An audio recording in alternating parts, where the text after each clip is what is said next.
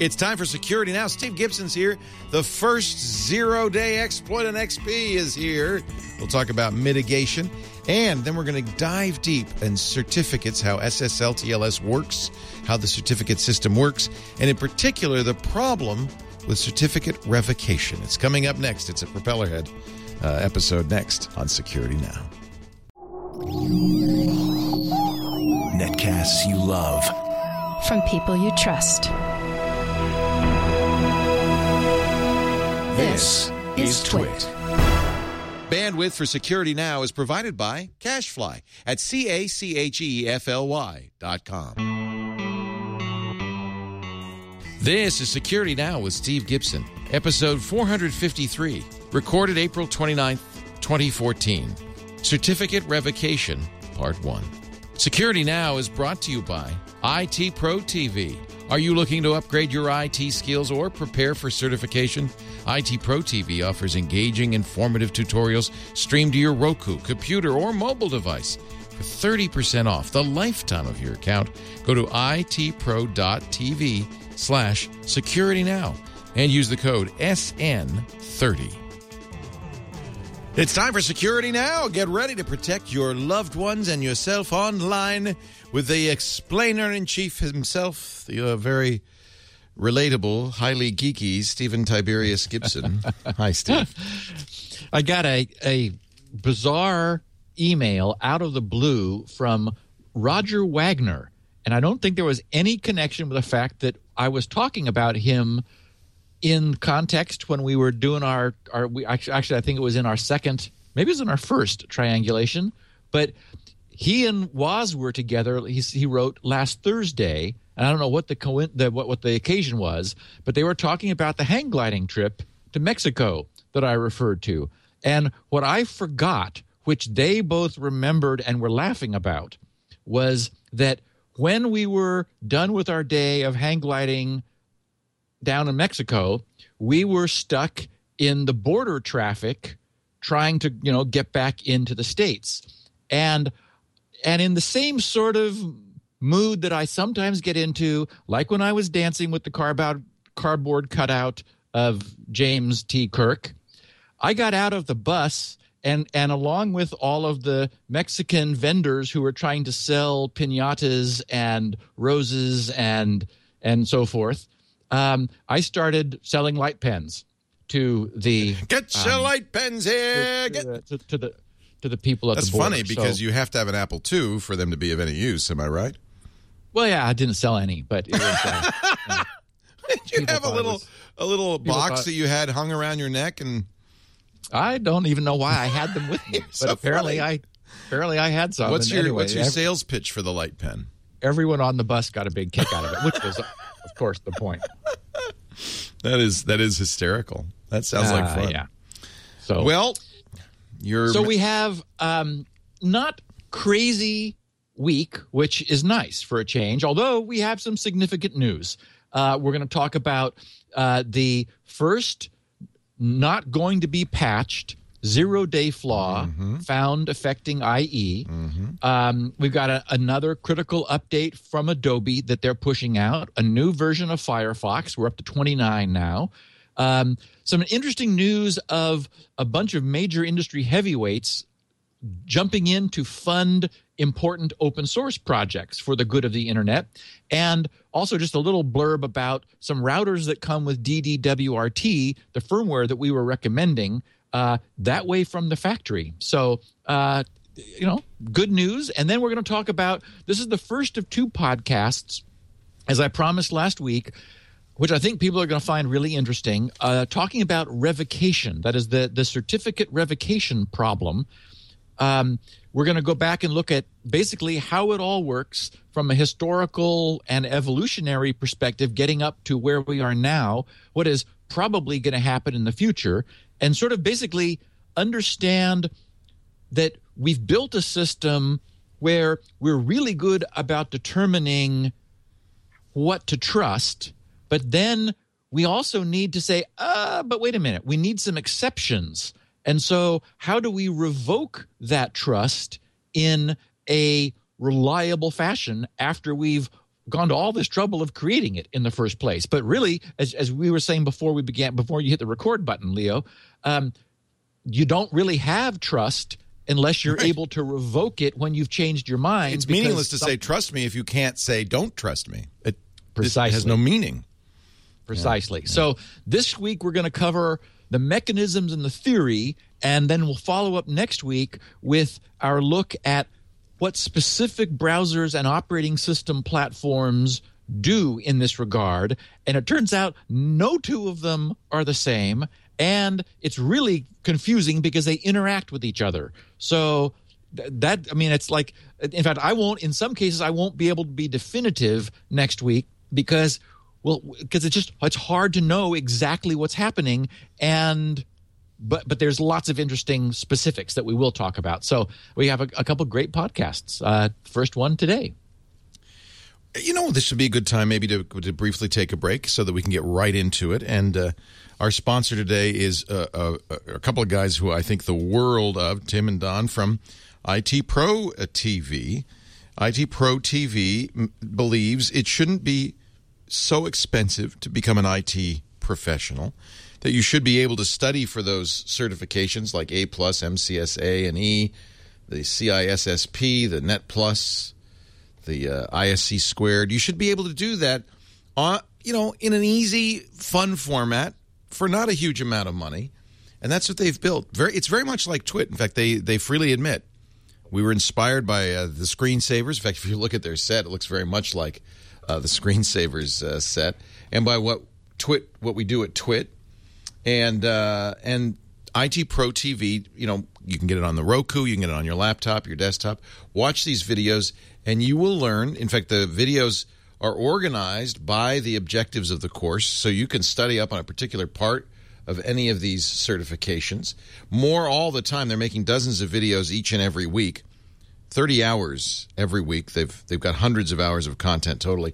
I think this is just a great idea. And when Don and Tim first came to visit, I said, please let us tell our audience about this, because you guys are doing exactly what I think people, especially who listen to security now, want to do.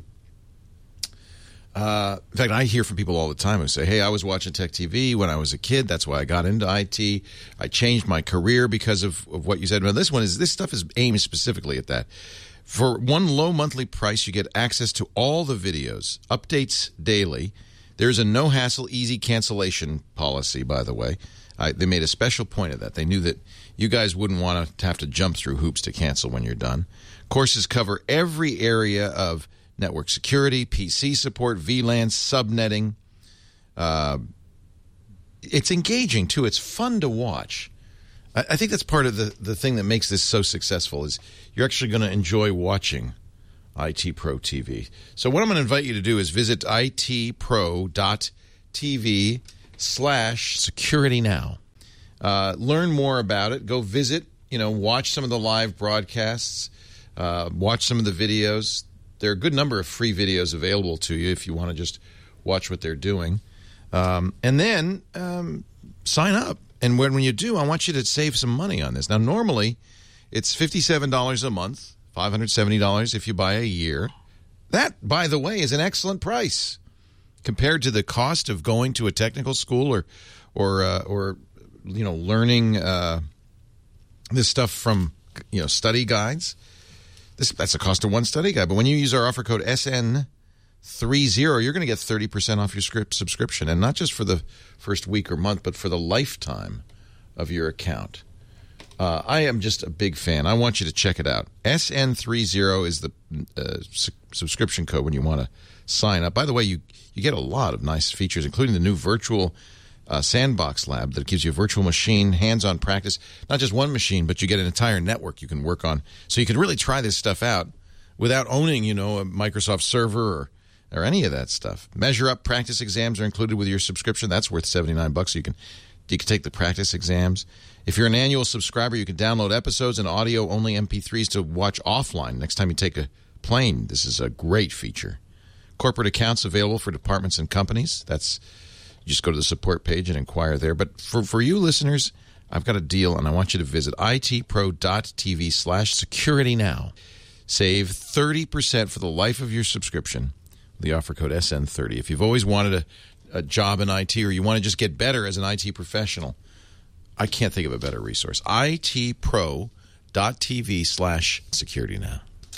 And tip of the hat to Don and Tim, have put together a fabulous, really fabulous product.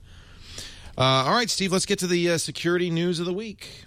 Yeah, so, you know, with having passed the end of XP service, we're all waiting to see what's going to happen. And what was found by the guys at FireEye was an attack, a targeted attack using IE versions 9 through 11, by the way, none of which run on XP, but the vulnerability is present from IE 6 through 11. So basically, you know, like IE 6 goes way back. So all versions of IE, essentially, although at the moment the targeted attacks don't affect XP.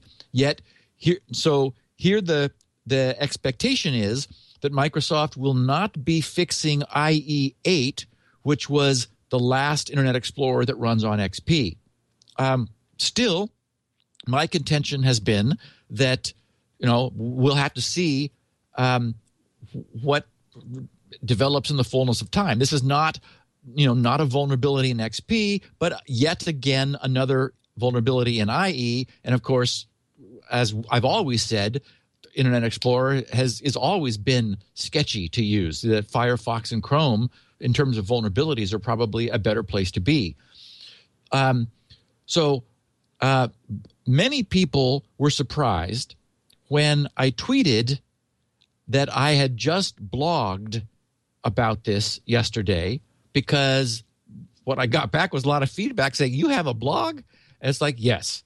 You know, there are situations where I have something to say that won't fit in a tweet, but it's transient, or it doesn't make sense to like create a web page, you know. And of course, I guess the point is that since I have grc.com, most of the, you know, serious anchor things I do are on web pages. But there's a place for a blog too, and it's steve.grc.com is my blog. And so what I wrote there, this is just 2 paragraphs of it. I said, web browsers are growing insanely complex. It's pretty clear that they will be our next generation operating platforms. And as the last annual Pwn to Own contest showed, which we, of course, covered on the show a few months ago, none of them can currently withstand the focused attention of skilled and determined attackers, especially when some prize money is dangled on the other side of the finish line. With most recent exploits, the path to exploitation is convoluted and complex. In this case, it depends upon somehow encountering malicious web content with IE's active scripting enabled, which loads an Adobe Shockwave Flash file, which in turn uses JavaScript in this vulnerable version of IE, which is presently all versions of IE, in order to leverage a deprecated standard VML, which is the vector markup language. It's been disabled from IE 10 on, because we've replaced it in the internet in the industry with HTML5.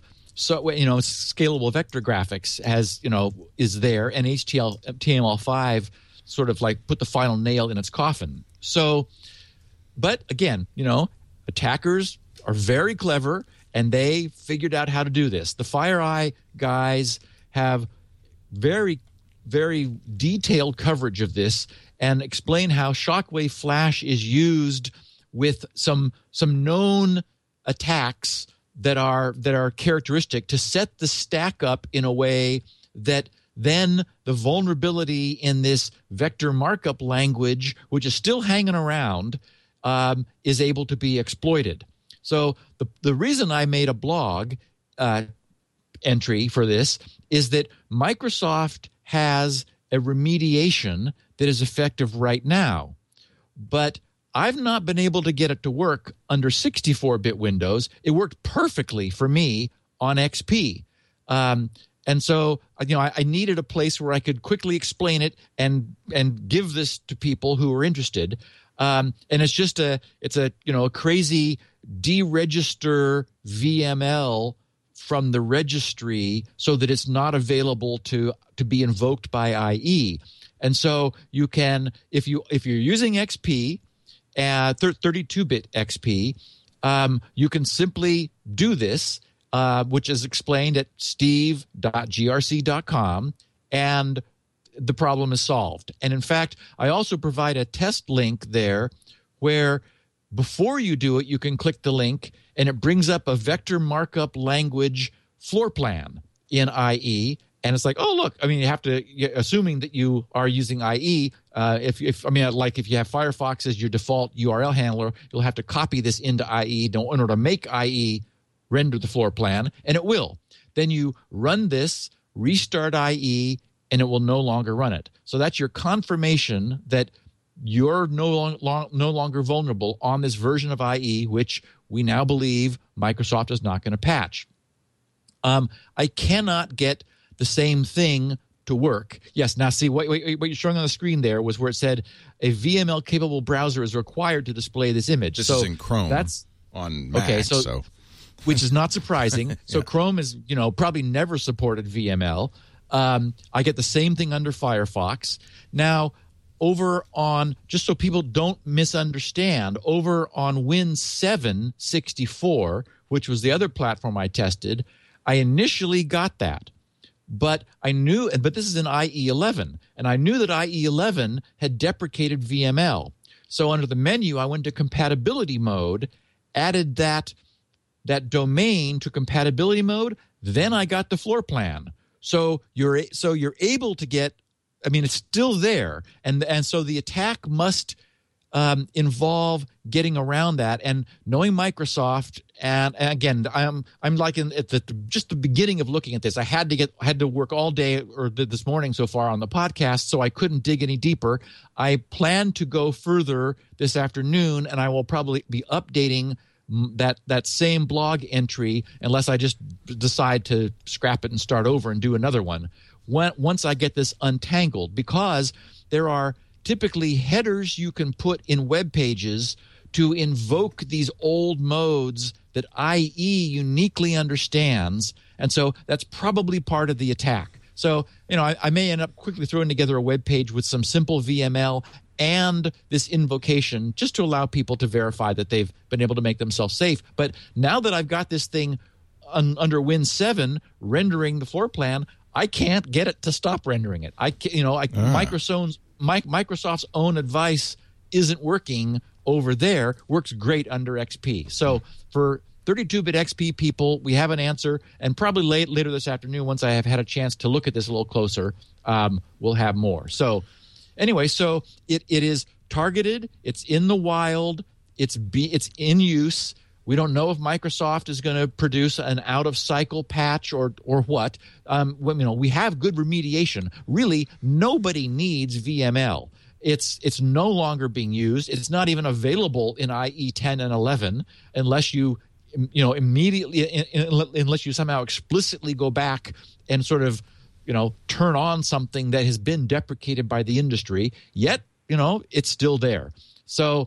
And I thought, well, how about just renaming the DLL? Because it's in two places. There's a 32-bit version and a 64-bit version. It's vgx.dll, but Windows is protecting me from myself, and I don't have the privileges to rename the file. So it's like, okay, well, that won't work. Anyway, I'll figure it out, and I'll have something updated on my blog. So, yes, I have a blog. It's very, seldom used. I think it was August of some other year that I was actually my prior posting was about Ladar, and it was August last lesson. Year.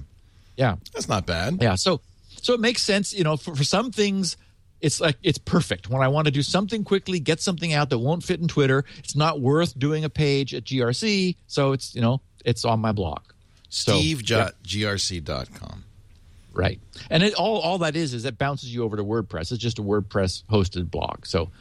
Nothing special, but, you know, handy. And it does allow people to comment. And there is a whole comment thread off of the blog right now, about 27 responses, I think. Some people reporting success, some confused. And I've responded a couple times saying, okay, I'm going to figure this out, and we'll come up with some answers as soon as we can. Good. So good.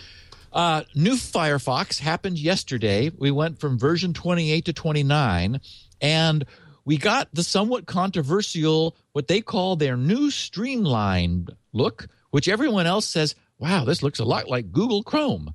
And in fact, some people don't like it enough that there is also an add-on that you can get, the classic theme restorer, in order to bring it back to something that you're more comfortable with.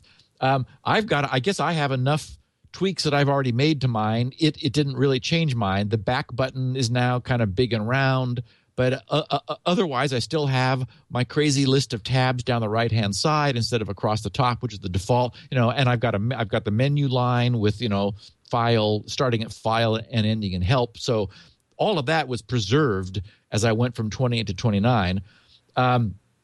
There weren't a huge number of improvements. They've got a new version of Firefox Sync, which provides end-to-end encryption, so good encryption for synchronizing instances of your Firefox on different platforms. They have a new customization mechanism that makes it highly customizable.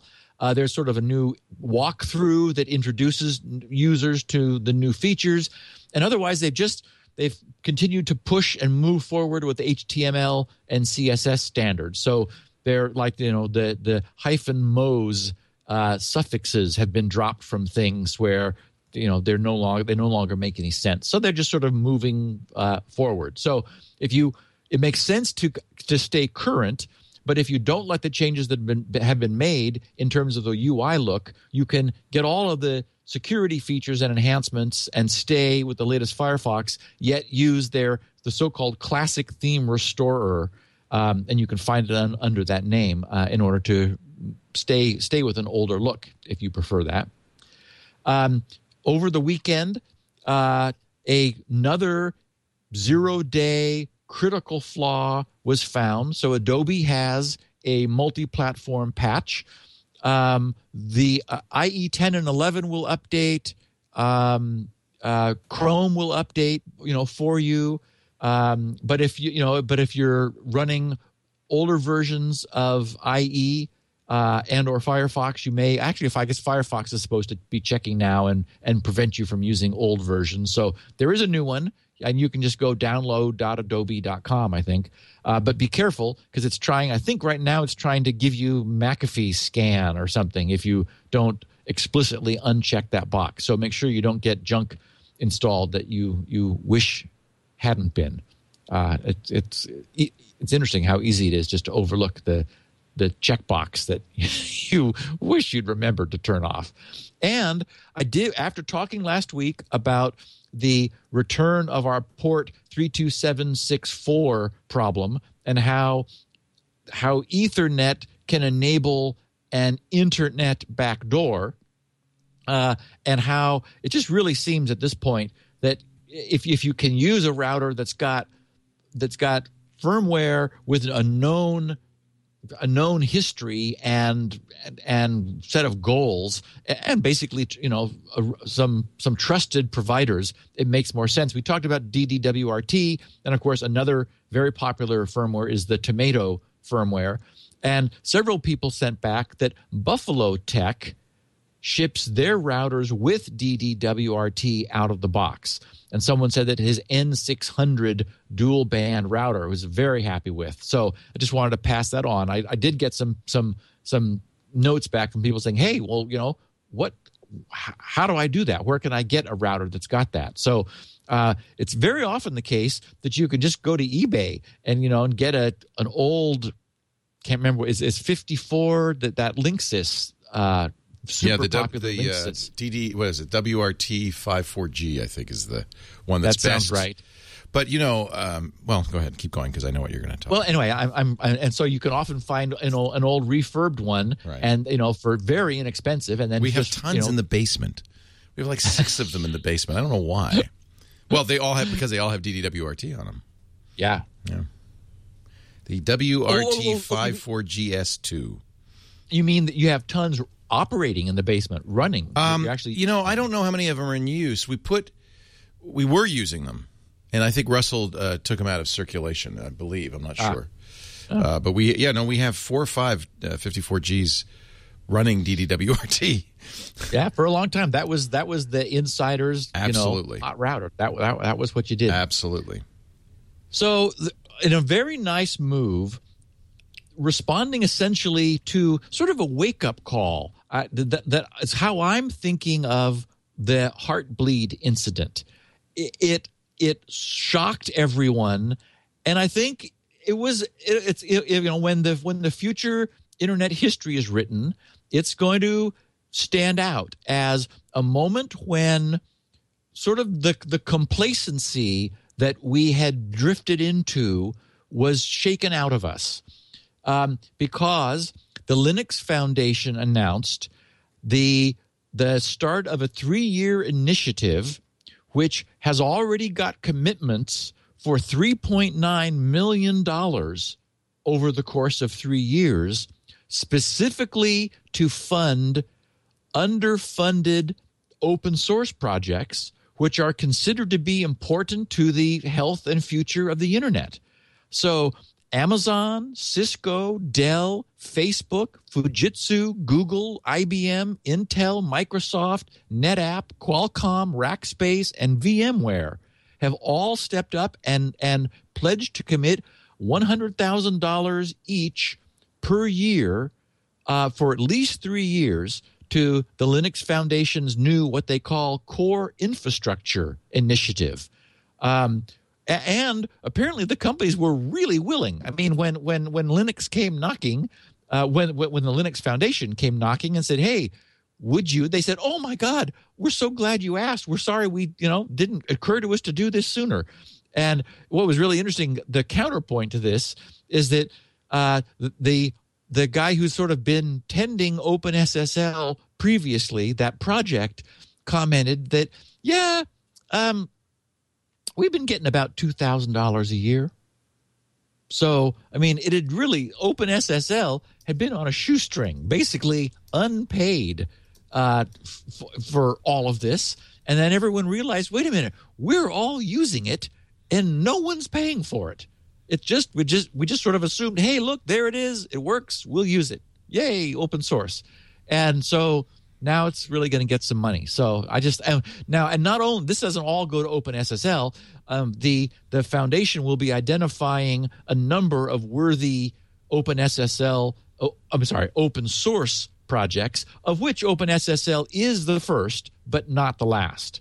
So this, is really a great outcome for this. And it probably took something like this, I mean, of this sort of breathtaking scope to really wake everyone up and say, wait a minute, we're, everybody, I mean, is using it. I ought to say, however, that Microsoft's not using it, yet they're stepping up and going to contribute their $100,000 a year too. So even companies that aren't directly using this are saying, hey, we want to support this. And I do think I remember that that Microsoft's internet stack got changed in the past. They didn't have a very mature one. And I don't remember now what version of Windows. It might have been when they went to Windows 2000. Everyone looked at it and thought, wow, where did this come from? And there was some speculation at the time that this came from one of the BSD Unixes, that that Microsoft borrowed the open source code and made it their own. So in that sense, if that was the case, because I do remember that at the time, it's like you just don't come up with a mature, incredibly well-behaved TCP/IP stack out of nowhere. And it was clear that they weren't using the one they had, and there were some characteristics of it that the people who were looking at it closely at the time thought, this kind of is behaving suspiciously like, I don't remember now, OpenBSD or FreeBSD or one of them. So anyway, it's clear that as an industry, we get a huge amount of benefit from all of the basically volunteer work that the open source projects do. I think it's great that they'll be able to get funding and tackle some of the needs that they have. I want to share a nice note, and I try to find, when I talk about SpinRite, different ways it's being used to sort of that people may not have thought of before. And I found another one. A guy named Gary Ford, F-O-A-R-D, who's in England, at thebroadbandengineer.co.uk. He sent a note on the 12th of this month, just headlined or titled with the subject SpinRite Testimonial. He said, "Hi, Steve, long-time listener, etc. Just thought I'd drop you a note that you might like. I get pleasure from keeping old computers working and appreciate basic but good programs that have a purpose and do a good job. So I was very happy when I saw how SpinRite worked and behaved. I use standard Ubuntu nearly everywhere now." And he says, "Since Windows ME ran out and was then relying on Firefox to keep me safe." He says, "I installed a full working Ubuntu OS on a USB thumb drive, not a live install ISO. So I have a fully patched computer rattling around in my pocket on my keyring. However, once in a while, it becomes slow. So I get an old 256K RAM compact Presario 700, which was otherwise only used to practice Linux server commands on, boot SpinRite, and run SpinRite against that plugged-in USB drive. I have to run it on level 3 to do any good, but the difference is unbelievable. So, well done, Steve, for giving a very old computer a practical use and keeping my portable Ubuntu disk running sweet. Why do you think Regards, that works? Gary Ford." Well, it's interesting. We talk about level 2, which is read-only, and level 4, which is the more grueling process where SpinRite reads the data, inverts it, writes it, reads it, inverts it, writes it, and then reads it, so that it, it double inverts it, it comes back the way it was, but it just gives it some real exercise. 3 is a lighter it's like level 4 light, where I designed it just to do a refresh, so it just reads and writes, and so that's probably, it's gentler on a USB drive or let's just say on a solid state drive than level 4. Yet in his case, just doing a standard read doesn't shake the dust out of the shake the dust out of it. So it does a read and a write. So essentially, probably what's happening is the drive is getting soft read errors, so it's having to perform error correction, which it may not be able to do very quickly, but by reading it and then rewriting it, essentially he's writing it strongly again. Remember that essentially solid state drives are like little capacitors. They're little. Yeah, I wouldn't think they'd have the same problems magnetic drives would as for that. Correct. And so what happens is if these little capacitors are tending to bleed their charge, you'll begin to get soft errors as they're no longer reliably read. And so that is how SpinRite fixes solid state drives, is it by rewriting them. It's before they become completely unreadable, it's able essentially to recharge the little capacitors in the memory, which are fading over time. Yeah, because usually when solid state drives get slow, in my experience, is because of not being supported. Well, and that's a different instance. That's something else. Because there, what's happening with trim is that solid state drives can only write in large blocks, and so if you modify one sector, for example, in 8. It's forced to read all 8, change the data in 1, and then write back all 8, because it only operates in blocks. Trim is a way for the operating system to say, I'm only actually interested in this one sector, so don't bother like dealing with the whole block, only fix this one. And so it provides additional information to the drive, allowing it to operate more quickly. And so this is different from that. This is actual bits softening over time, and just by having spin read and rewrite it. That happens on SSDs. Yep. Huh. Yep. And we've covered SpinRite actually recovering SSDs. That's the reason I'm convinced now it really has many years of additional life, is it's fixing SSDs for people. Hmm. Interesting. Well, let us. Are you ready? Because I don't have any more ads, so let's get right into it.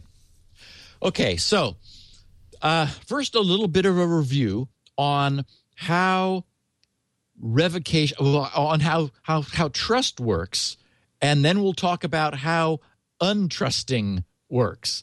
So trust is based, and it's a very clever system. It's known sort of generically by the acronym PKI, the Public Key Infrastructure, which is underpins a lot of the way the internet works, and probably more of it in the future, because it's turned out to be a handy and a robust technology.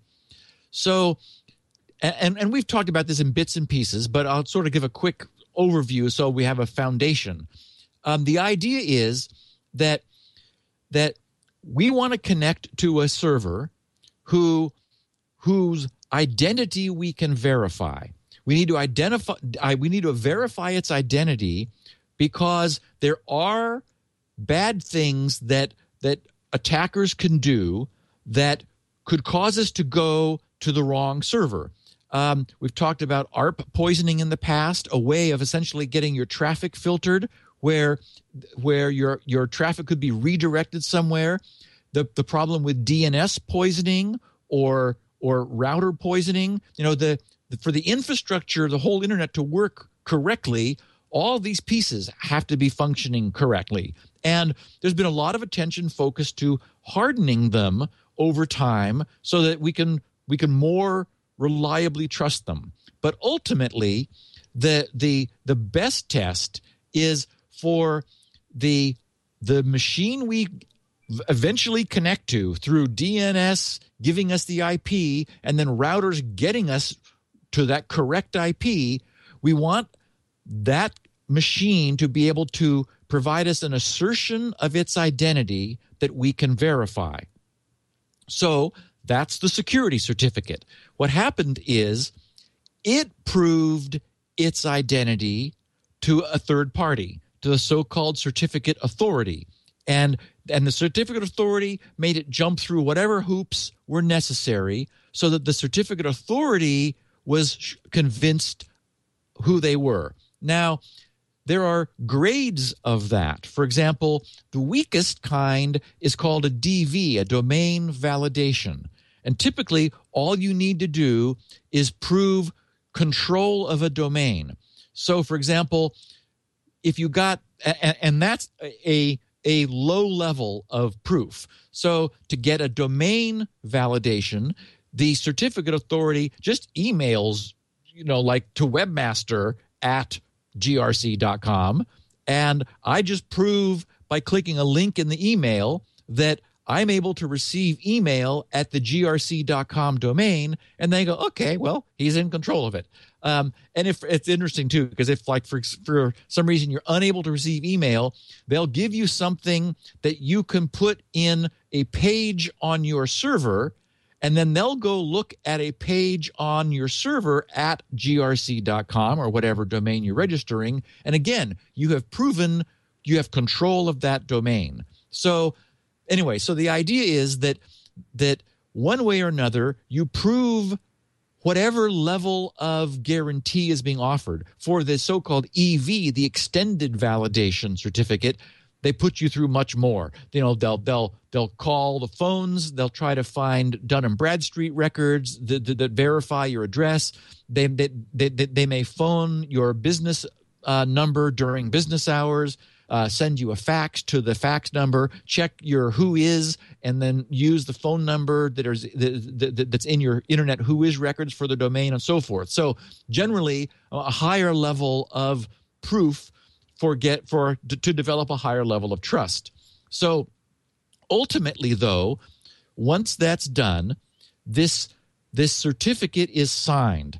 And essentially what's being signed is your public key. So the server generates a public key pair, keeps the private key to itself, and says to this authority, here's my public key and some identifying information. Please sign this. Now that I've proven to you who I am, your signature essentially asserts that. And so, and that's the other point. The proper terminology here is binding. That certificate contains the domain that the certificate is for, other organizational information like the name of the company, the city and state and province and so forth, depending upon the country they're in. All of those things and the public key are collectively signed. So that creates a security binding all those things together. So that is what it sends us, the web user, when we connect to this machine. We're hoping we're connecting to the right place. We're hoping that DNS wasn't poisoned, that our host file hasn't been screwed with, that routers between here and there have all taken us to the right place. Ultimately, though, we get this certificate from the server we're connecting to, and it contains all that information.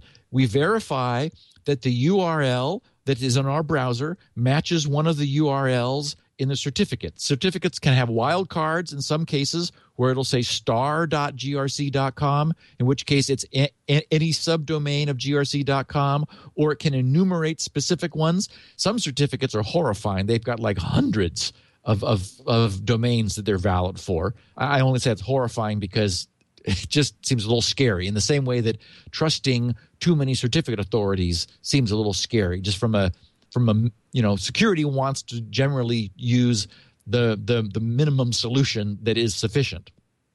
So the point is that we get this assertion from this server at this IP address, and it's been signed by the certificate authority on behalf of that site. We contain, in our browser, we've got all of these certificates from the various certificate authorities, which we use to verify the signature. It allows us to cryptographically check that the certificate provided by the site has not had a single bit changed from what the certificate authority signed, meaning that we can rely on those bindings of domain name, public key, and all the other organizational information that is contained in that certificate. So that's the way the system works. We trust the server because someone we trust, that is the certificate authority, verified the server's identity, signed their name to that verification. Then the server has sent that to us, and we're able to verify the signature. So the system works. So we've also talked about how there's a natural expiration to all of this. Typically 2 or 3 years, and I did notice I encountered for the first time longer life certificates. If you use a larger hash, the SHA-2 family rather than the SHA-1 hash, for example, SHA-256, on some lower security certificates like a domain validation, you're able to get beyond 3. I think I saw 6 years. So those live a lot longer, though they have a strong, because the idea is you're going to trust them more because they have a hash that we believe is stronger, and ultimately we're relying on the cryptography bound into this system for for lasting the length of the certificate. Otherwise, these certificates expire, and we'll see that that's a good thing, because that's part of the revocation system is we don't want these things to last forever. Now, what everyone has, what all of the certificate authorities have begun doing is using an intermediate certificate, which people are probably seeing if they look at certificates, so-called certificate chains. What I just described, where the server certificate is signed by the certificate authority. I didn't explicitly say it, but if the so-called root certificate had done the signing, then there would just be, you know, two nodes in this chain.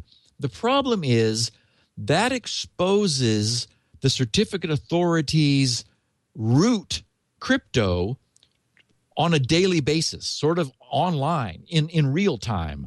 And so, and actually, many years ago, that's the way things were done. But as we became sort of more aware of how we want these models to evolve, and as it was more convenient to have the root certificates last longer, now, for example, they're expiring 15, 20 or more years from now, the certificate authority said, you know, we want to keep our root offline. We don't want it online where it's, I mean, by offline, I mean literally not electronically accessible, so that no kind of network penetration could put it at risk. So what they've done is the certificate authority creates a so-called intermediate certificate, which sits in the middle. It's the intermediate certificate which signs the end certificate, that is the domain name, the web server certificate, and that solution allows them essentially to camp or park the absolute golden master certificate authority root in a safety deposit box somewhere. No, not electronically available. It doesn't need to be electronically available because it only needs to sign the intermediate certificate once. Then it can be completely taken offline, and the intermediate certificate is then used for all the bulk signing. And the benefit and the point of that is if anything did happen to the intermediate, that it somehow got loose or was compromised, then that's not a compromise of the root, and it doesn't completely doesn't create an upheaval of that certificate authority's complete infrastructure. So today, if you look at any of the chains, you will almost certainly see at least one intermediate, and sometimes more than one, depending upon sort of the provenance of the certificate, who, you know, where it came from and who signed it. Sometimes, for example, there are some newer certificate authorities which will themselves be signed by an older certificate authority. That's the way they bootstrapped themselves into business. Was, you know, when a new certificate authority comes along, the web browsers don't know about it, but they want to be in business, so they get their cert signed by somebody who's been around for a long time, that all the servers trust, and that allows them to get themselves bootstrapped while they're working on getting their own root certificate to be trusted throughout the so-called PKI, the public key infrastructure. Okay, so certificates live for some number of years, at which point their own date expires them. So they're no longer going to be trusted. So the problem was that the original guys designing this really cool infrastructure faced was, what happens when a server that's got a certificate installed on its server? And that's one of the problems with this, is that there is inherent exposure.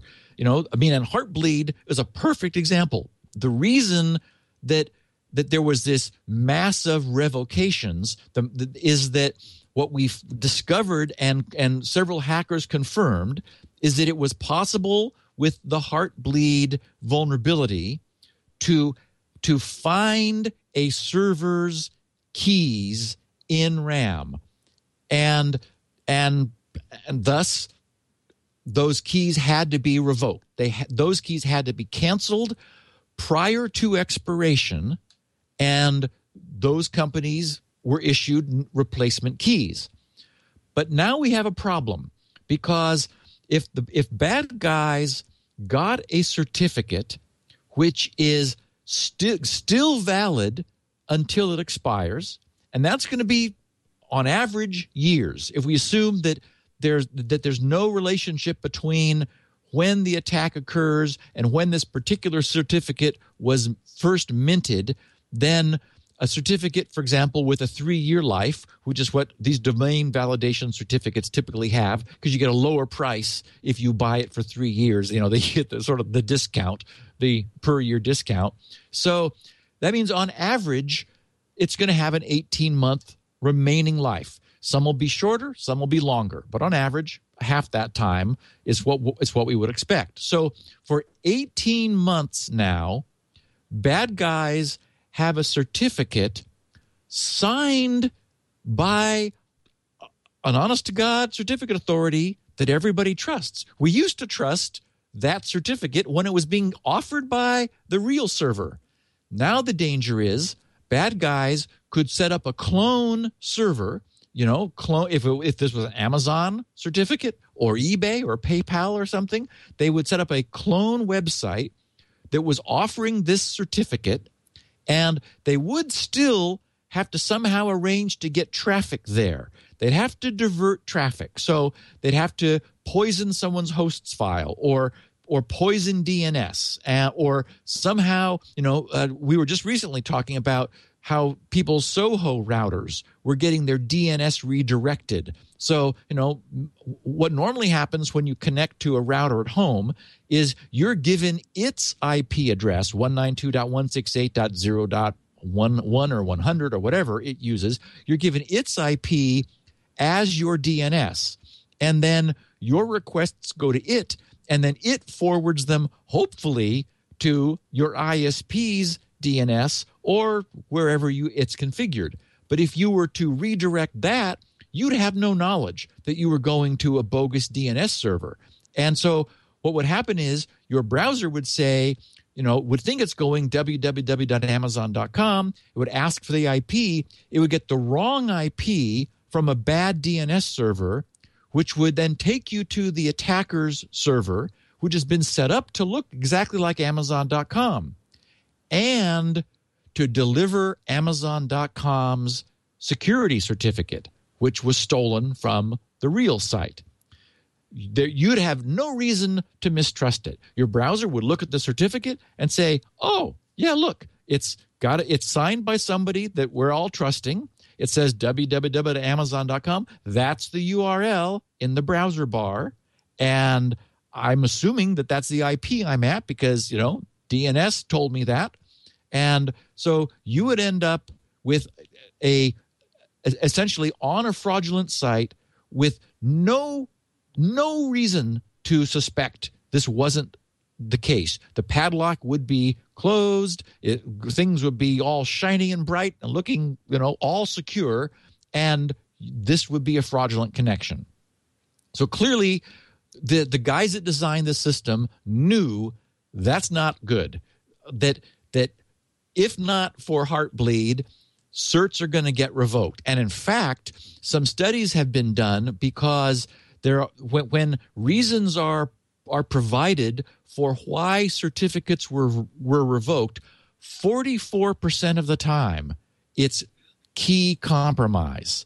So, and that is by far the most the most cited reason for certs being revoked is who, for whatever reason, we don't know the details, but companies are believing that their keys are loose. Maybe they had a bad termination experience with, you know, somebody who thought might have had access to their keys and they're worried. So they just say, oh, you know, we're going to say that our keys may have been compromised. Who knows? But we do know that it is the most often cited reason. So if that's the case, then we really need to no longer trust this otherwise trustworthy key. So essentially, what we need is some sort of out-of-band solution. The in-band system is asserting trust. We need some way to verify that. So that's the creation of the so-called certificate revocation list. The idea is that when a certificate is revoked and, you know, the company says to its certificate authority, whoops, we still have 2 years left on our cert, but we can't trust it any longer. We won't go into details, but we think, you know, we need a replacement. Most CAs have no problem with that. Sorry, certificate authorities have no problem with that. You give them new keys. They will rekey and reissue your certificate for the balance of the lifetime that you had on the first one. So, you know, it's not a big deal. What the certificate authority then does is they add the serial number of the previous and now revoked certificate to a list that they publish. And the cool thing about this system is that bound into the certificate that they issued, that is, they signed and returned to the server, is the URL of the list, which, if that certificate were ever to be revoked, its serial number would appear on. So when you think about it, it's a cool, clever system. So the idea is that the company getting the certificate initially sends them their private key, their assertions about who they are and the domains they want covered. The certificate authority not only verifies all that, but includes in what they return additional fields. And among them is the URL. It's called the CRL distribution point. The certificate system has the ability to have extensions added to it. That is basically just additional information. And we're going to be talking about additional information on certificates in a few different contexts here in the next 2 weeks. So in this case, it's just sort of an additional field which is defined in the industry that all of the systems know how to read, which is the URL of the file, the CRL, the certificate revocation list, which, if this certificate ever does need to get revoked for whatever reason, its serial number will be added to that list. So what that means is, when we receive, we the internet surfer wanting to trust the server where we're visiting, when we receive the certificate, one of the things that we can do and we will do if we're concerned about revocation is we will look in that certificate's CRL distribution points entry, get the URL, query the URL which is being offered by the certificate authority, and hopefully quickly, scan down this list looking for our serial number to verify it's not there. Okay, now there's some problems with this, which is where the story gets really interesting. Because notice that the whole system now is we trust by default. Now we're trying to override that trust. And even then, we're needing to get a file that's listed in the certificate that may contain the serial number warning us not to trust the certificate that's provided all this to us. Now, it's not a problem that it's provided it to us. It can't change that URL. Remember, this is what the hash protects, is it protects the contents of that certificate containing the URL. Nothing can change that without breaking the signature on the certificate. So if bad guys are trying to use that certificate, then they need somehow to prevent us from being able to find the serial number which may be listed on the CRL, the certificate revocation list, published by the certificate authority. So there we get into the, you know, the what's needed to defeat the system, which is sort of clearly an important part of this. So over time, so this is the way the system was originally built. Over time, as we got increasingly busy, as the internet exploded, and this is a Security Now podcast. We talk about, we spend a lot of time talking about the growing use of SSL. Remember that none of this comes into play with regular HTTP connections. None. There is no protection at all that is against DNS poisoning and router hijacking and so forth. Unless we have a secure connection, unless we get an assertion of the identity of the far point we're connected to, we could be connecting to anybody. So it thus the reason that in recent years we've really been pushing for SSL everywhere. You know, it's only with SSL, now called TLS, that we're able to rely on a lot of these assertions, which are sort of otherwise implicit. This makes them more testable. So imagine a system where normally you've got some churn in the CRL. That is, over the course of decades, certificates are being issued. Certificates are being revoked. They're going on to the CRL, but they don't have to stay there forever. Remember that the date will expire the certificate also. So as certificates are being added to the certificate revocation list, they only need to stay around until they expire, and maybe with some fudge factor, because we want to make sure that the clock, the calendar of the person doing the testing is correct, because they're going to look at the certificate. And if it's out of date, then they're not even going to bother checking the CRL, that's the point. That's why it's not going to be on the CRL well after its expiration. But if it's almost expired and their clock is set wrong, then and it had been removed from the CRL exactly on expiration, then they might look at the CRL thinking that it's not yet expired and trust it when they shouldn't. So they normally stay on the certificate revocation list for some length of time after expiration, just to make sure that we don't have that boundary condition uncertainty around expiration. But the point is that the CRLs are not growing forever, infinitely, because certificates do end up expiring off the end of them.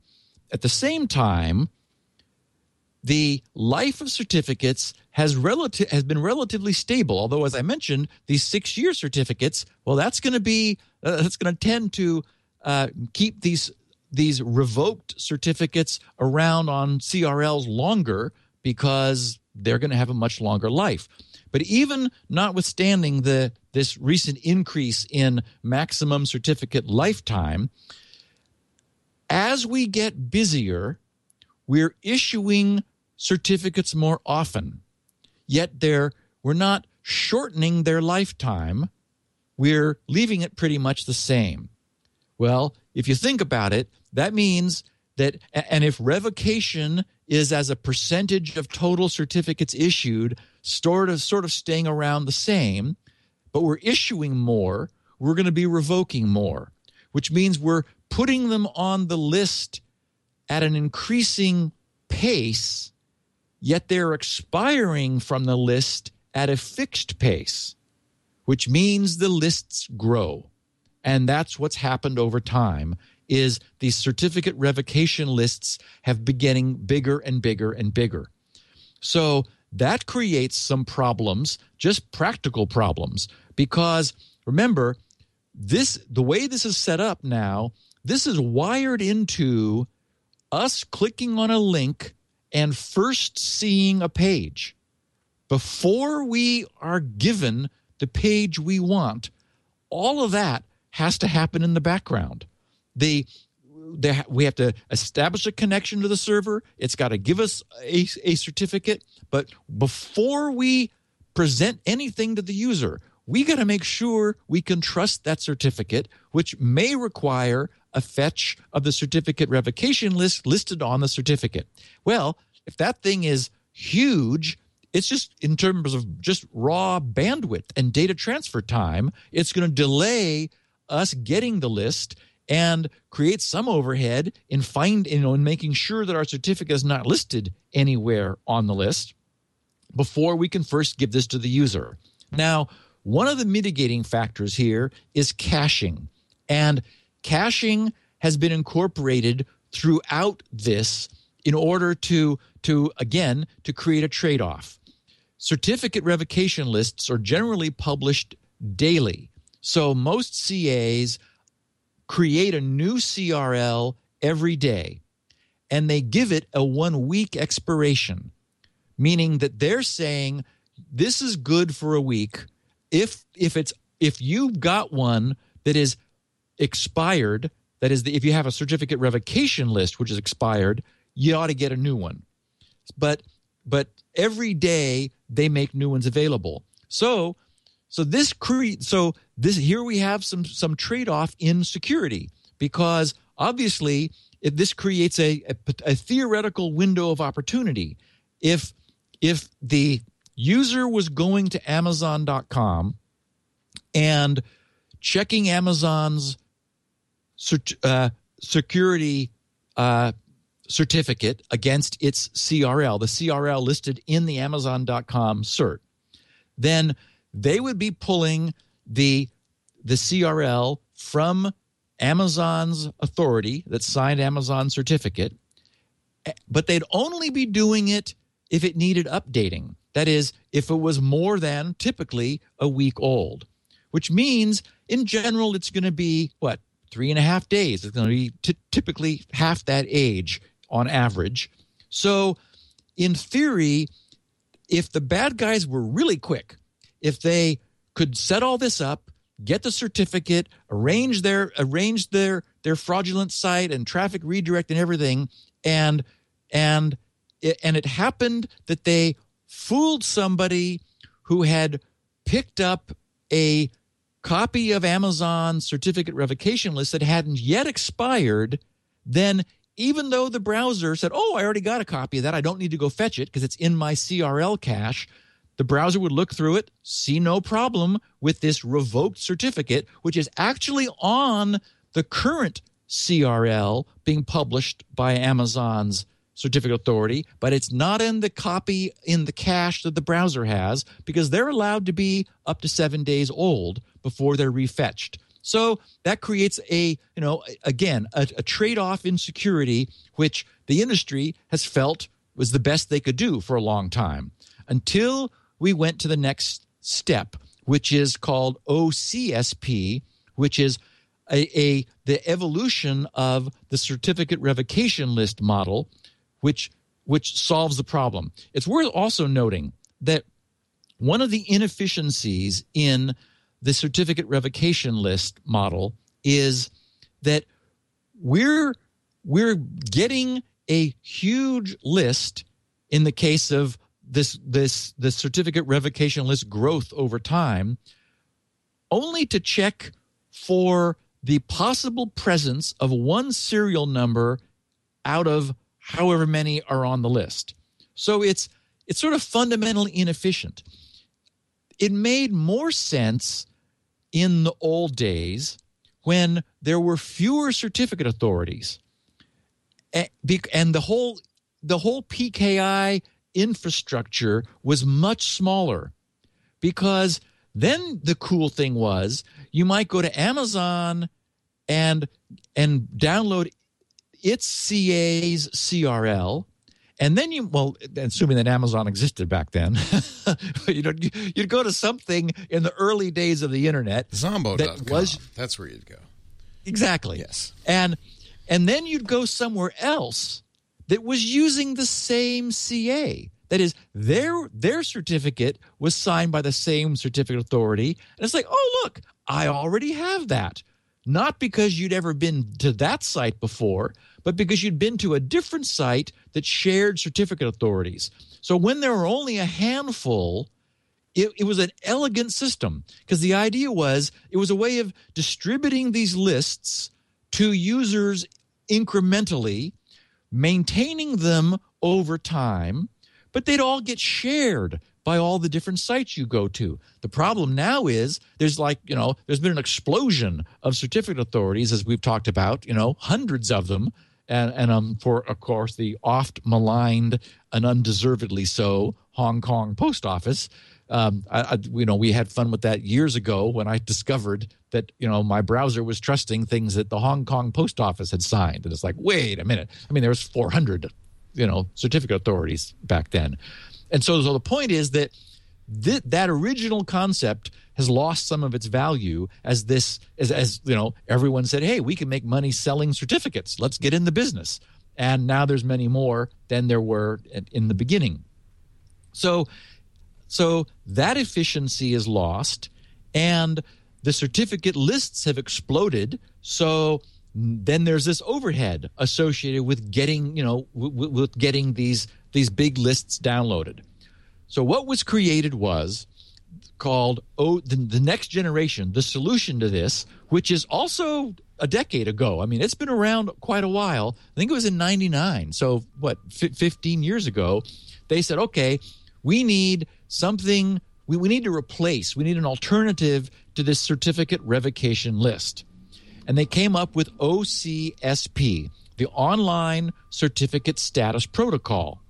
And with all of the foundation we've just laid, with everything you've just heard, this will be a small step forward, that you'll get this immediately, because another extension was added to certificates. This one is called the AIA extension, which is the abbreviation for Authority Information Access. I don't know why they choose these obscure names, but because that doesn't tell me what it is. Authority information. I mean, it doesn't say OCSP URL, which would be handy. Yeah. Anyway, under the Authority Information Access extension, and anybody who's curious, by the way, you can see all these things if you open up any browser, have it display the certificate, look at the details, scroll through the information, you'll see something that says CRL distribution points. And if you look in there, you'll find a URL of that is the certificate parents, the original signer's URL. Now you'll know to see another one, Authority Information Access. That's a different URL for the certificate authority's online certificate status protocol server. And you can probably guess what it does. The beauty of this is you're making a specific query to that server about this one certificate. Instead of saying, oh, look, give me the list that I don't know how big it's going to be. I hope it's not big. That might contain this serial number. Now you're saying, I've got this serial number. What do you think? And so your browser is now making an explicit query back to the certificate authority saying, I'm about to trust this, which you signed 2 years ago. Is it still good? So that's an elegant solution. It's saying, It's still trying to overcome the implicit trust in the system. So it's a little sloppy in that sense. That is, we're first trusting, now we're being asked to back that trust off. But that's the only thing we've come up with so far that works. There have been some proposals, for example, of very short-term certificates. That is, change the whole system, so that rather than having certificates last for multiple years, we have the certificates themselves last only for days. And then the idea would be that there would be a new system where the the web server would constantly go back and update its certificate in, you know, on the fly, in near real time. So it's always providing a short lifetime certificate, meaning that if it ever stops doing that, the certs that it has will die in a short time. The problem is there are huge dependencies in the system. For example, we've talked about certificate pinning, where you make special case exceptions to specific certificates. You say, okay, you know, this certificate is, I'm going to trust this one explicitly due to its hash or its serial number, period.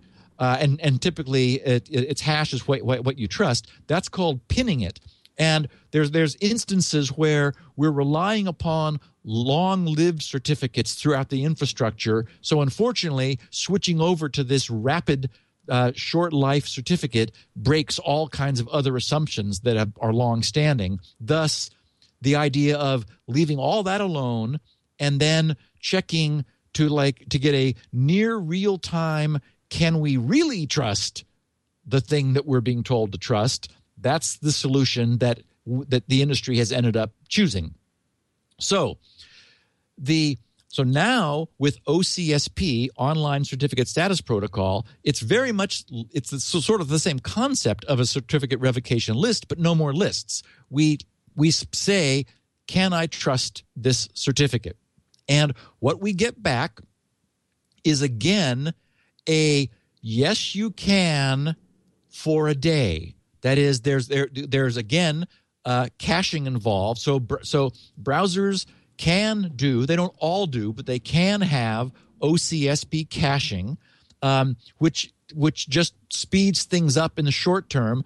Normally, you're not losing much there because even though the certificate authority may update its OCSP server instantly, in some cases they're aggregating updates, and so they're not updating their server for, you know, maybe daily, normally no longer than that. And in my own experiments that I've been performing the last couple of weeks, the online update seems to be very, very quick.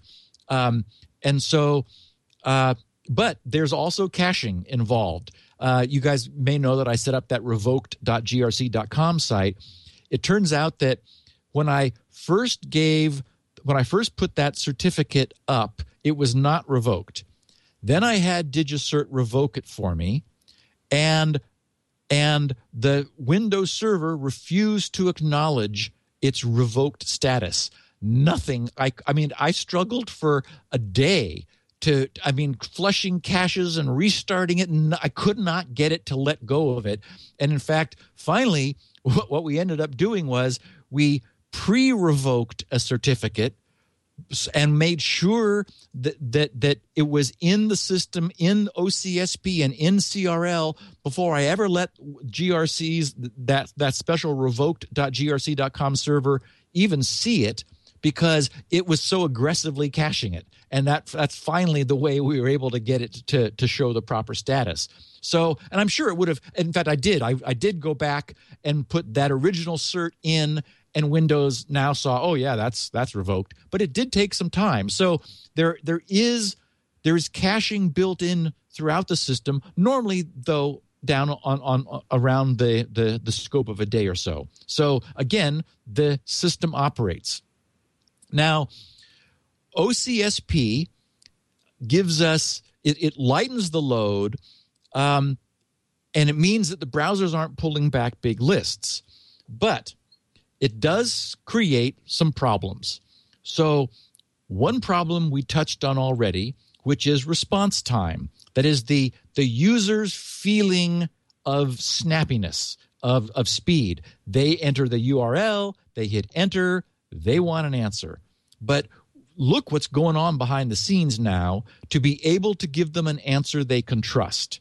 And that is that most of the time, another query needs to get made, either to a hopefully not too big CRL or to the OCSP server to verify.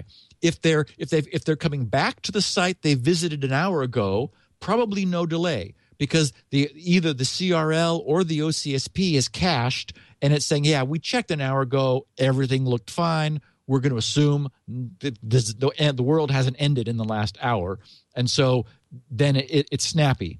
But it's still the case that there can be some delay introduced, certainly the first time you make this access.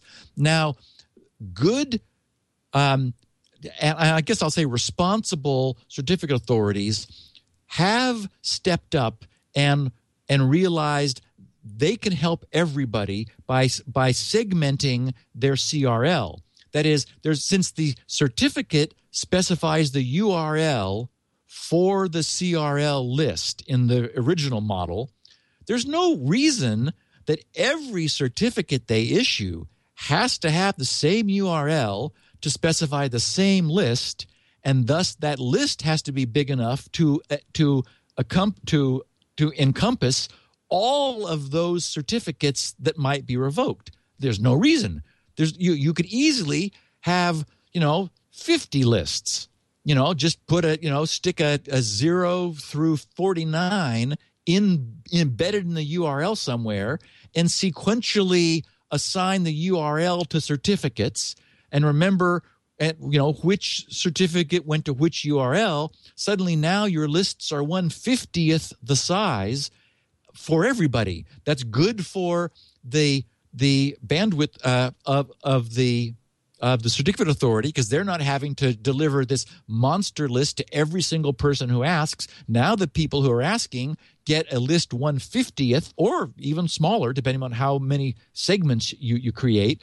And so there have been workarounds that just make sense, that lighten the load. But speed is still an issue. The other problem is, what if you get no response? And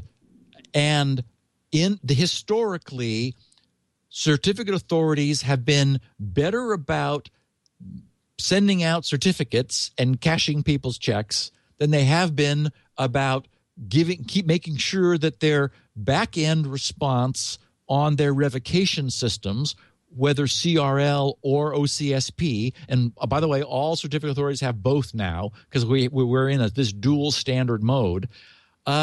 So there have been instances and also claims made that these certificate responses can be really slow or maybe entirely not forthcoming. So that begs the question, what do you do for no response? And the standard answer has been, we're going to do what's called fail soft. We're going to fail the verification soft, meaning we're going to assume the best. We're going to allow the page. If we haven't been able to confirm it's bad, we're going to assume it's good. So we've been living in this world for a while, and this is the crux of Adam Langley's argument that revocation is completely worthless and broken, because in a world where you fail soft, he contends that an attacker can defeat your ability to verify whether the certificate is bad or not. And if that's possible in a fail soft world, then you're still going to visit the fraudulent website. And he's absolutely true that if an attacker can defeat the revocation checking and you're set to fail soft, then you'll trust a certificate you shouldn't. My argument is, it's certainly the case that that's possible. But there are many scenarios, for example, where you might already have the certificate cached from your use of Amazon the day before, and it already has the revoked certificate in the cache, and there's no fetch needed to find that certificate should no longer be trusted. So there are situations where it absolutely works. There are There are situations where it absolutely doesn't. And then there are probably the larger situation where it depends upon where the bad guy is placed. If they're right next to you in a network sense, they have more power over controlling you. But if they're, you know, over in Russia and relying on poisoning DNS and managing to fool at one record, which is difficult enough to do, it's much more difficult to fool more than that. And they may have no access to the other path that your browser makes to get to the revocation. So it's certainly not the case that it is always possible for an attacker to block revocation. But the whole problem of the browser making an additional query hasn't set well with the engineers of the internet. And so they came up with a brilliant solution, which is called stapling. Stapling is, as in stapling papers together, it's in that sense. I don't know actually if there is another sense. So, well, yes, remember? Oh, no, I was thinking of Apple's word for entanglement. Stapling has right. Stapling has no technological use. Staple right. Staple. You can staple a stomach. So here is the beautiful solution. The web server, the same server you're connecting to, does the OCSP lookup, not per query, but occasionally. It makes the query to the certificate authority for a fresh OCSP assertion. The certificate authority signs these. That's, you know, in any event, no matter who asks for them, they're signed on the fly by the certificate authority saying, yes, here's a fresh assertion that this certificate is still good. So the web server maintains a non-expired OCSP assertion. And say that these things expire daily. So every 3 hours to be safe, or maybe every 8 hours, whatever. How, you know, 3 times a day, it independently makes a single query to the OCSP server, gets a fresh assertion, and keeps it. Then, with every query that the browser makes, that is, when the browser connects to the server is able to not only give it the certificate, but it's able to staple to that certificate a non-expired, fresh, recently received by the certificate authority and signed assertion that, yes, the certificate is still good. It staples the response to the cert. So this is this is where we're going to end up being. This is the right answer, because look at what this means. First of all, in the browser queries the certificate authority model, it say that you have a busy website. It's Google. And that means that everybody's browser visiting Google is having to also, as many initial connections that as Google makes, there are the same number of those connections going to the certificate authority to verify this certificate. Now, of course, that's mitigated hugely by caching, also by, remember, that we're reusing a connection credential, secure connection credentials. So, all the other resources and all the other pages that you get after the first one, they're going to be running over the trust that the first connection establishes. But still, all the initial visits to that site will result in individual queries going to make, redundant, essentially, to make sure that certificate that everybody's getting is good. So it's so much cooler and cleaner if that server instead occasionally 3 times a day, and that gives it plenty of time to fall back because it's got a certificate lasting, it's got an OCSP assertion lasting 24 hours. So after 8, it starts, making sure that it's going to be able to always present a fresh one. That gives it lots of time, dramatically lessens the load on and the bandwidth consumed over on the certificate authority side, and eliminates all delay. You, with the certificate, you get a fresh stapled assertion that it's trustworthy, and when that certificate is revoked, then obviously the certificate authority will never again issue a yes, this is a trustworthy certificate. So it's impossible for the bad guys to staple a fresh assertion to the certificate. So a couple things this thing needs. First of all, this thing needs support of standards. Now, the fact is, it has been available in servers for years. Microsoft was one of the early leaders, and at least Server 2003. I don't remember. I'm not sure exactly when, if it was in the very first release of 03, but Server 2003 and 08 and 12, they've all got it, and it's enabled by default. So you guys all know, the term I've coined, the tyranny of the default. Default settings tend to be the way things stay, and Microsoft has it on by default.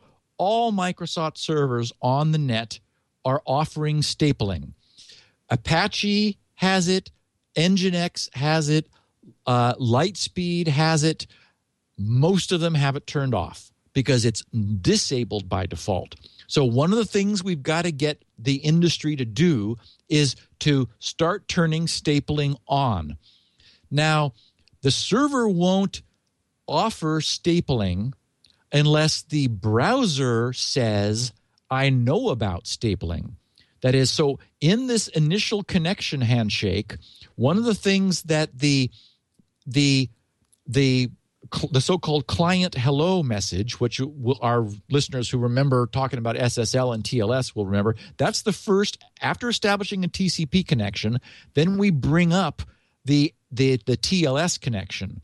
So the client hello package from the client needs to say, tell me about stapling support.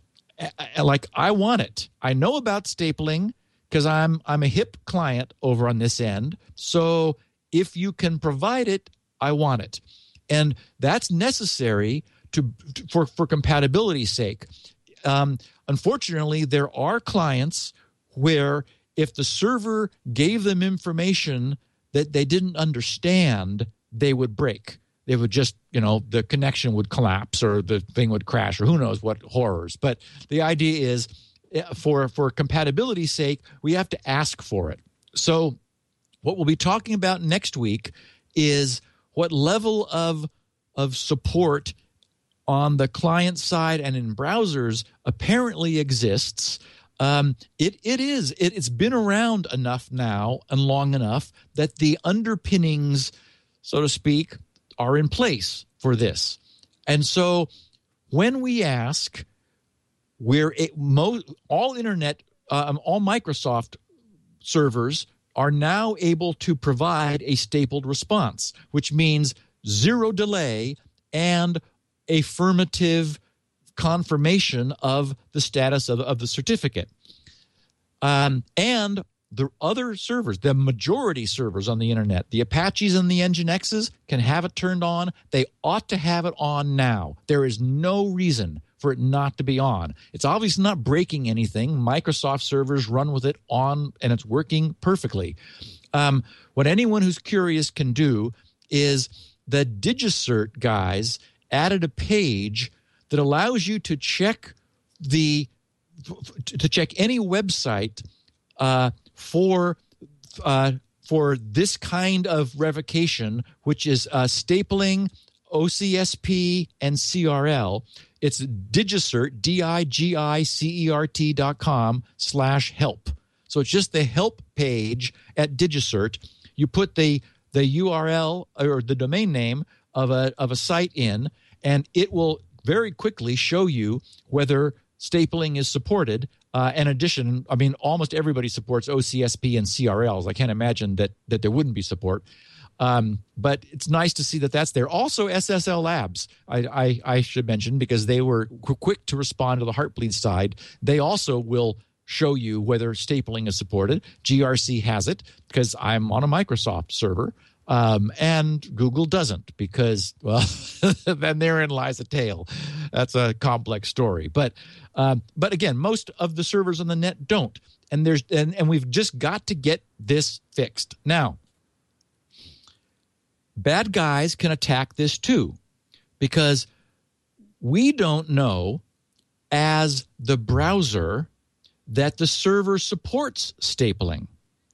That is, the client can say in his client hello, hey, I want to get OCSP response, and I know all about stapling because I'm modern and hip. So, you know, if you can, send me a stapled response. Now, the problem is we don't know that the server that we're connecting to supports stapling. So we don't know if it responds, sorry, I don't staple, whether the legitimate server does or not. So, for example, say that we'll use GRC, for example, because I do staple. So you connect to the real grc.com, stapled response, you know the certificate's good. Everything's great. Somebody steals my keys, sets up a fraudulent GRC server. Well, all they have to do is not staple. That is, clients say, hey, we're modern. Tell us if, you know, reaffirm your certificate status with stapling. And the fraudulent GRC server says, sorry, we're in the dark ages. We don't staple. Well, in fact, that's the majority response you're going to get from the internet today. But specifically, it's true for the real GRC site, not true for the fraudulent one.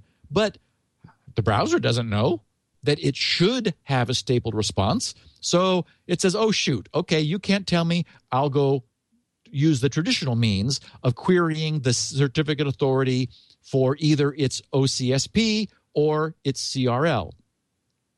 So the final solution is called OCSP must staple. And that's where we have to go. That's where we are going. We're not there today, but we're surprisingly close to having it in pieces. So the way OCSP must staple will work is when the site, like mine, and believe me, I'll be on this immediately, when the site like mine gets a certificate, either in the so-called CSR, the certificate signing request, which is what I provide to the certificate authority, there might be a new field in there saying must staple. Or it might be part of the form, the online form you fill out, where you say, you know, I want to use SHA-1, or I want a key length of 4096, or I want to use SHA-2. You know, there are some parameters you can choose in the certificate with the certificate authority. One of the things there could be a checkbox saying OCSP must staple.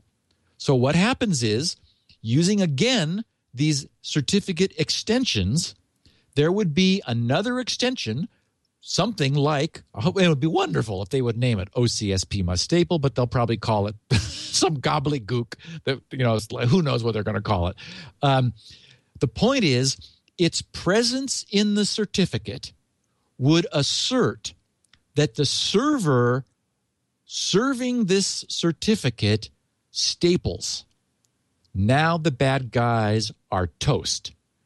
Nothing they can do, because if they steal a certificate which is marked must staple, then they can't remove that. Remember, you can't mess with the fields in the certificate, or that breaks the signature. So if it says must staple and the browser receives a certificate that says must staple, then the browser the sequence would be the browser in its client hello would have said, hey, I'm hip. I know about stapling, so bring it on. The server, trying to fake it, says, no, no, I don't know about stapling, and sends a certificate back that says must staple. The browser says, sorry, there's something wrong here, not trusting you. So it is absolutely bulletproof. Now, there is an interim measure that I believe Firefox is not far away from stepping up to. A guy named Brian Smith has been working on this for a while, and it's very clever, and it's very much like something we've talked about before. Remember HTTP Strict Transport Security, HSTS.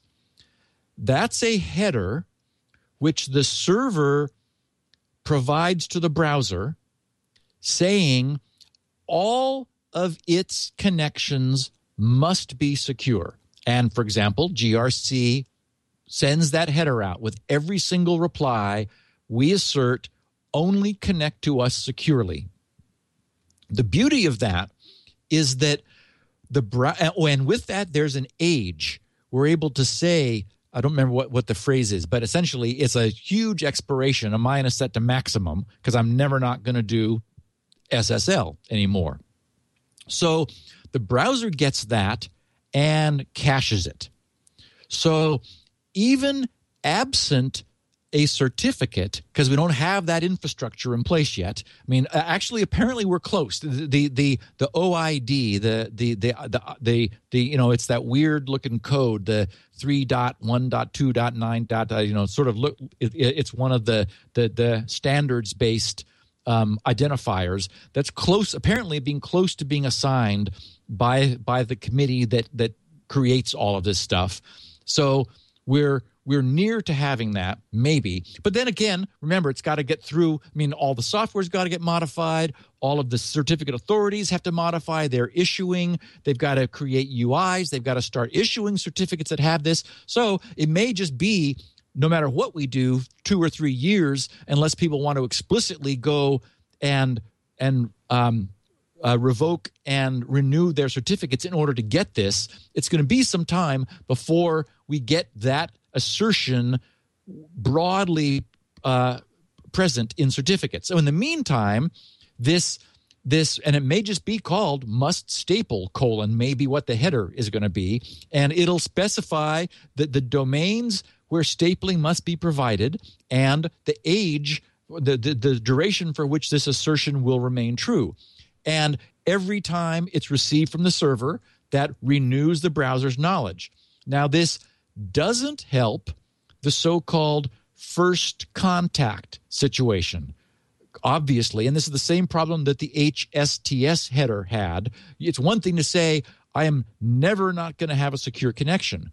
But if the absolutely very first connection you have is not secure, or there's a way to intercept it and do what's called a downgrade attack to take the S's out of the HTTPs so that you establish a non-secure connection, then even though the responses are screaming, we only want security, the bad guy can strip that response, so the browser never is told that the server was sending an HSTS header for security. Similarly, if the server is sending must staple, but if the bad guys are able to intercept that, the first time the user goes to that site with that browser, or before a previous assertion has expired, although they last for years, in that case, that's the first visit problem.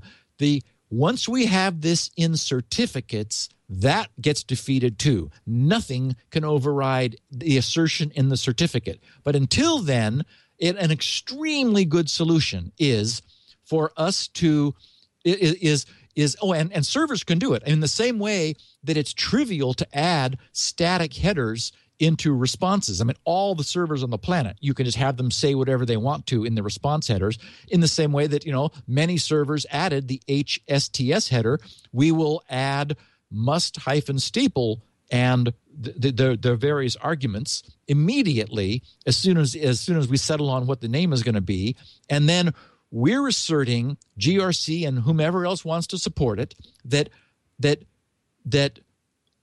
our server, the server send, you know, the server at grc.com will always provide stapling, and it makes us absolutely immune to anything the bad guys can do.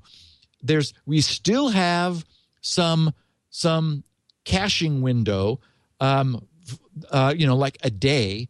Although, wow, when you consider that a certificate is, sitting around for 18 months, and it actually does take time to set up infrastructure and so forth, it's unlikely that a day represents much of a weakness. But essentially that's the trade-off we make. And there's nothing to prevent high-value sites from arranging with either their server or their certificate authority to say, we want, we're super high value. We want to even minimize that one day. Let's make it an hour. We want to receive from you OCSP responses only valid for an hour. Give us that. We'll pick up an update from you, starting after 30 minutes until we get one. And then we've just pretty much squeezed this window down nothing. So that's really where we are today with how certificate revocation works, why the list concept grew over time, how certificate authorities could fragment the list into many sublists in order to solve the big list problem. One notable example of that not being done just happened a couple of weeks ago with Heartbleed. The Cloudflare guys, after they had the confirmation from their cloudflarechallenge.com site, and they revoked that certificate famously. Well, I'll talk about why that was famous next week.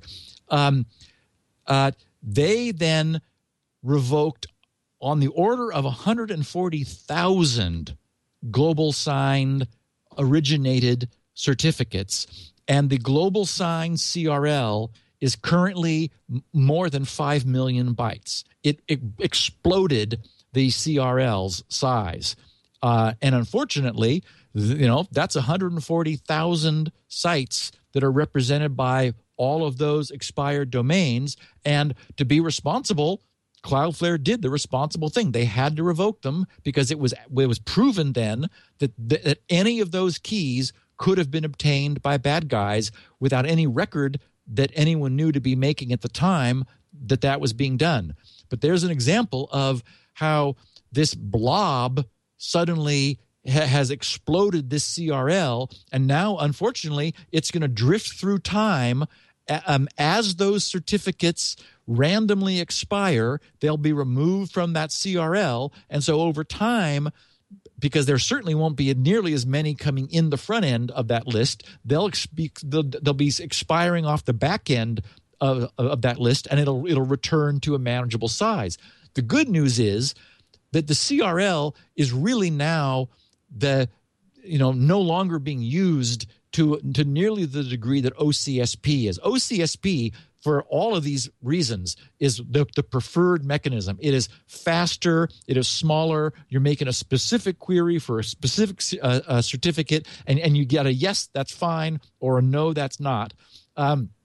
Unfortunately, we still have the situation of non-answer. What if you get a non-answer, which is where soft fail comes in?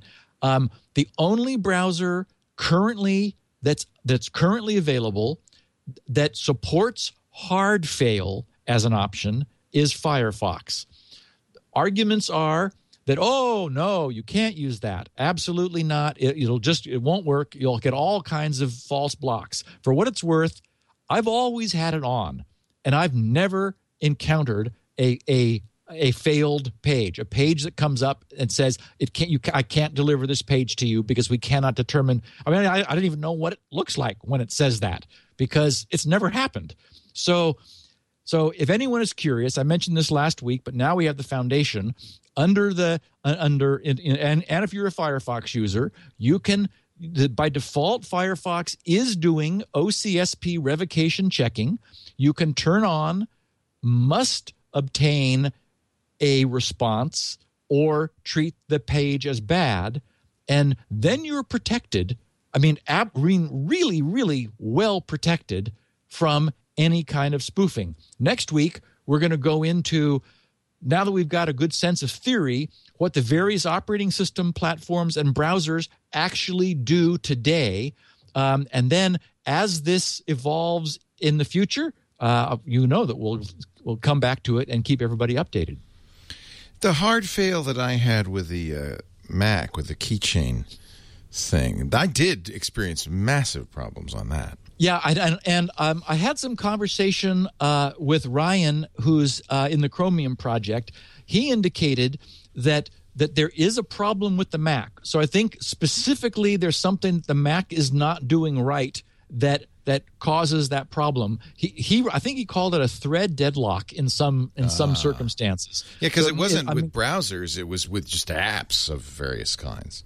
Maybe apps that are doing some sort of certificate validation. I don't know. Yeah. So again, this is something that, you know, the reason I did the revoked site, the reason I've created some pages now at grc.com is I want to explain this. I want to just shine a light on this, because one of the things that, you know, I've seen people saying, I mean, like the engineers are saying, well, there's really no demand for, you know, improved revocation. It's like, no, there's no understanding that it's broken. There's no knowledge in the user community that it doesn't work. Everyone's just been assuming that it works. And unfortunately, it really has a ways to go. We're very close. We just have to sort of, you know, get off our butts and make this work. And actually, you know, Apple's got to fix this. Certainly on the Mac platform, so that it works. I mean, we need to. It's going to take the end users to tell the websites they care about that they want to see OCSP stapling enabled, and the browsers that they care about to say, look, I want certificate revocation working rather than not. So anyway, I have some amazing news to discuss next week that, again, I think people will find very interesting. There's another page on GRC about CRL sets, which is linked. I'll stick it off the main menu. I haven't yet. It's down. There's a series of links at the bottom of the revoked page. I finished it Sunday, which is it's a very careful analysis of the solution that Chrome has chosen, which is one of the many things that we'll talk about next week. But if anyone wants a sneak peek, and actually everything I just talked about, I also have documented on what I call just the commentary page. The title is OCSP, or the case for OCSP must staple, because that's really where we have to go. That solves this problem, and it's one that, you know, that just no one seems anxious about. But we're so close to getting it fixed. We just have to want to have it work. Well, there we go with part one of the certificate revocation saga. A new hope. In fact, I created a bit.ly link, come to think of it, bit.ly/CRL sets, all lowercase, bit.ly/CRL sets. And that'll take anyone there who's curious about the topic for next week. Cool. Get study up, bone up for the next episode. God knows you'll need to. Steve, we're not going to do a Q&A next week then. Week after. So questions for Steve, go to grc.com/feedback, and we'll answer some in a couple of weeks. You can hear this show or watch it if you wish. Somebody said, why am I watching this? It's just Steve's head.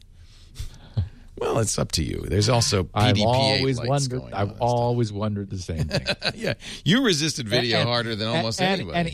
And even worse, Leo, it is my head. Yeah. It's like, huh. Yeah, even you didn't want this. Wonderful. Too late, Steve. Too late. You can watch or listen at, 1 p.m. Pacific, 4 p.m. Eastern Time, 2000 UTC on Tuesdays, right after Mac Break Weekly.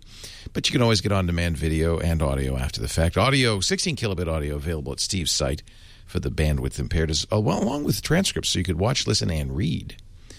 If you wish, grc.com. You can also find SpinRite there, the world's best hard drive maintenance and recovery utility, and lots of free stuff and research. It's just It's an encyclopedia of geeky stuff. Indeed. I forgot to mention that we had one of our listeners did a really cool project. He graphed the running time of the podcast from its inception. We'll show it next week. It's pretty much a one-way street, I'm thinking. I didn't get it. Yeah, it's really interesting. And he separately graphed the Q&A and the non-Q&A episodes. And so it's fun to see it. So we'll show it next week. I didn't have it written down in my notes, and so it just didn't go out on out over the air. But I've got it in my notes already for next week. So we'll show that. It's pretty fun. And already Vetman sitting in the chat room has added OCSP stapling to his Apache server. So you've one server at a time. You're changing the world. Yay. Steve Gibson.